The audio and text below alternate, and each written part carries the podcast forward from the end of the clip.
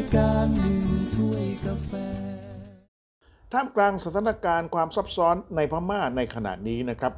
สภาเพื่อการกอบกู้รัฐชานก็ได้มีการพัฒนาการศึกษาให้กับชาวไทยใหญ่ ได้มีการเรียนในสาขาวิชารัฐศาสตร์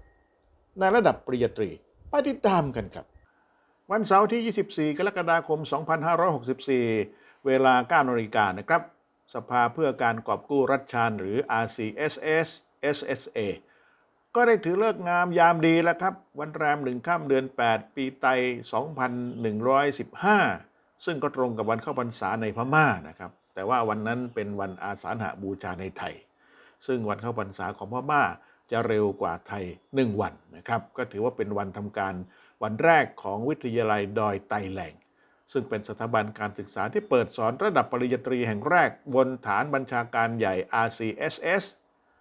สำหรับดอยไตแรงนั้นอยู่บนสันปันน้ำชายแดนรัชชานไทย ในเขตเมืองปั่นจังหวัดลาเคอตรงกันข้ามกับอำเภอบางปะผ้าจังหวัดแม่ฮ่องสอน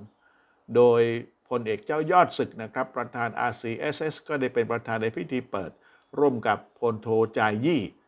รองประธานคนที่หนึ่งแล้วก็พันเอกใจหลานไต่ผู้จัดการฝ่ายการพัฒนาการศึกษา RCSS แล้วก็มีบรรดาครูอาจารย์ และนักเรียนของโรงเรียนเชื้อชาติดอยไตแหลงมาร่วมงานจำนวน 430 คน วิทยาลัยดอยไตแหลงคาดว่าจะรับนักศึกษาที่จบจากมัธยมปลายจากโรงเรียนเชื้อชาติดอยไตแหลงเข้ามาเป็นนักศึกษาก่อนปีแรกนะครับ โดยสาขาวิชาที่เปิดสอนเป็นคณะแรกก็ได้แก่คณะรัฐศาสตร์ หรือ political science จากนั้นก็จะค่อยเริ่มเปิดรับนักเรียนจากพื้นที่อื่นในทุกภาครัฐ ทุกเขตของพม่าให้มีโอกาสได้เข้ามาเรียนที่วิทยาลัยแห่งนี้ โดยก่อนหน้านี้บนดอยไตแลงก็มีโรงเรียนเชื้อชาติ ดอยไตแลงที่เปิดการเรียนการสอนบนฐานบัญชาการใหญ่ของ RCSS มานานแล้วครับ 10 กว่าปี เริ่มจากการมอบโอกาสทางการศึกษาให้แก่ลูกหลานผู้อพยพหนีภัยจากการสู้รบในรัฐชานรวมถึงลูกหลานทหารในสังกัด RCSS จากนั้นก็ได้พัฒนาการเรียนการสอนมาเป็นลำดับแล้วครับ ปัจจุบันโรงเรียนเชื้อชาติโดยไตแรงนั้นเปิดสอนตั้งแต่ระดับอนุบาลถึงมัธยมตอนปลาย หลักสูตร 12 ปี ก็มีนักเรียนประมาณ 11,000 คน ครู 500 คนไม่น้อยครับ แล้วก่อนหน้านั้นวันที่ 9 ตุลาคม 2562 โรงเรียนเชื้อชาติดอยไตแรงก็ได้จัดพิธีมอบประกาศนียบัตรให้แก่นักเรียน ซึ่งจบการศึกษาระดับชั้นต่าง ๆ รวมทั้งสิ้น 140 คน โดยเพิ่งจัดเป็นครั้งแรกโดยมี พลเอกเจ้ายอดศึกมาเป็นผู้มอบใบประกาศ แต่หลังจากนั้นก็ได้เกิดการระบาดของโควิด -19 ก็ทำให้ต้องงดพิธีการนี้ไปชั่วคราว นักเรียนที่เข้ารับการรับประกาศนียบัตรในครั้งนั้นก็แบ่งเป็นผู้จบ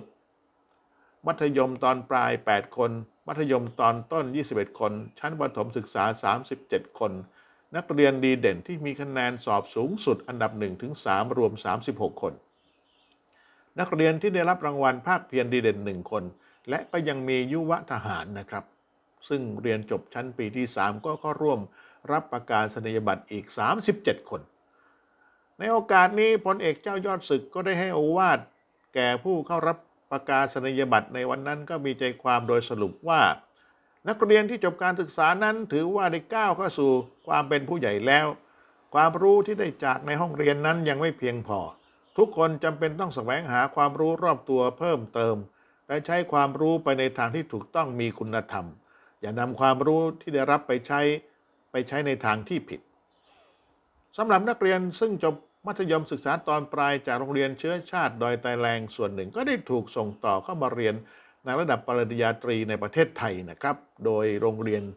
ก็ได้มีการประสานงานกับมหาวิทยาลัยบางแห่งเอาไว้แล้ว